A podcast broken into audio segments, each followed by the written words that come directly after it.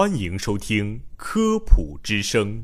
本节目由河南省科协主办，河南省全媒体科普传播中心承办。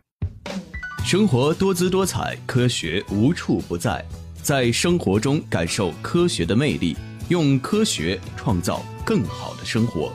欢迎大家走进科学生活。Got on board a westbound 747.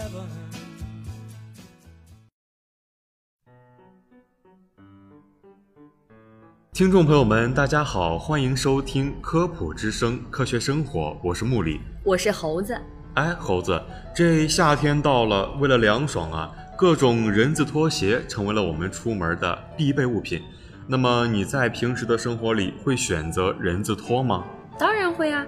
第一是它比较凉快，有利于脚部的通风透气；第二呢是它比较方便休闲。更重要的是呀、对于我们这些爱美的女性来说，更是能充分的展现我们身体细节的魅力。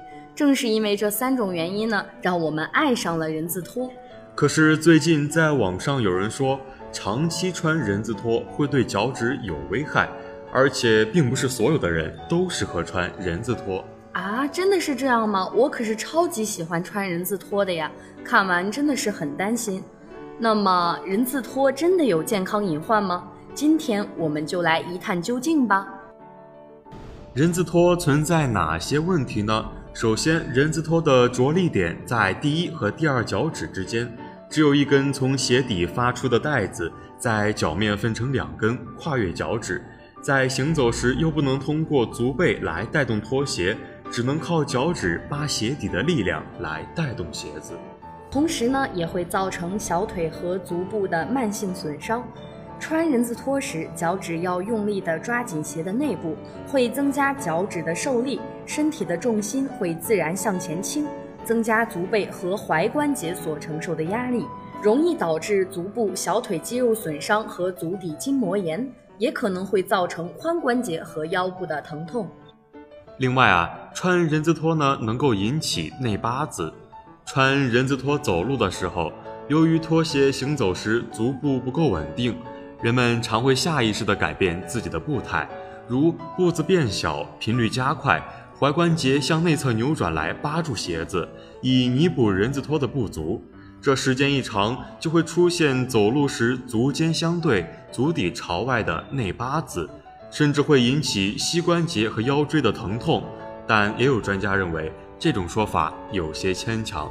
美国奥本大学研究人员发现，平底人字拖几乎不能给足部提供任何支撑，穿着它会渐渐地改变一个人的走路方式、步幅，最终使足跟、足底和踝关节出现健康问题。更重要的是，足背也会容易受伤。人字拖由于足背是暴露在外的，对足背没有起到保护的作用，在行走的过程中遇到尖锐的物品时，容易发生足背的切割伤、刺伤和擦伤。走路碰撞到台阶或石块的时候，容易发生脚趾和指甲的损伤。这足背一旦受伤啊，就很容易发生跌倒。如果穿的是软底的人字拖呢，在行走的过程中，如果遇到不平的路面，人字拖的前端就有可能发生折叠而引起摔跤，从而引发身体的损伤。这最后一点呢，是它会破坏我们足弓的正常结构。正常人的足底都有一定的弧度，医学上称它为足弓，它能够帮助我们缓冲走路时的震动。大部分人字拖的鞋底设计是完全平坦的，而且非常薄。穿着这样的鞋子走路时，足底会过度的向下陷，长期穿这样的鞋子就可能会破坏正常的足弓结构。同时，穿着薄底鞋走路，足部几乎是直接接触地面，既不能切合足弓的弧度，又无法给足部足够的缓冲。时间长了，就可能导致足跟、足弓和足趾的慢性损伤而引起的疼痛。那么哪些人不适合穿人字拖呢？经调查发现啊，这第一类人群是快节奏走路的人，穿人字拖走路太快就容易引发意外，因此工作外出的时候是不适合穿的。如果是外出散步呢，或者在室内活动，一般是不会产生危害的。这第二类人群啊，是长时间走路的人。由于人字拖主要由两个脚趾着力，长时间的走路容易造成脚趾的疲劳，从而引发意外。这第三类人群呢，是体重较重的，像孕妇、肥胖者，因为身体的灵活性较差，穿着人字拖容易发生跌倒的意外。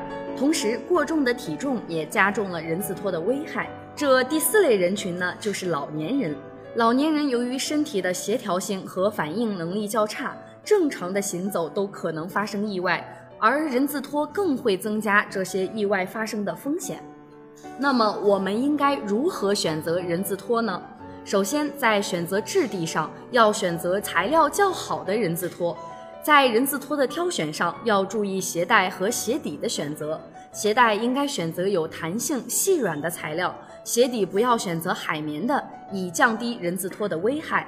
其次，要选择有弧度的人字拖，一双带有足跟、拥有弧度的人字拖，可以减少对足弓的影响。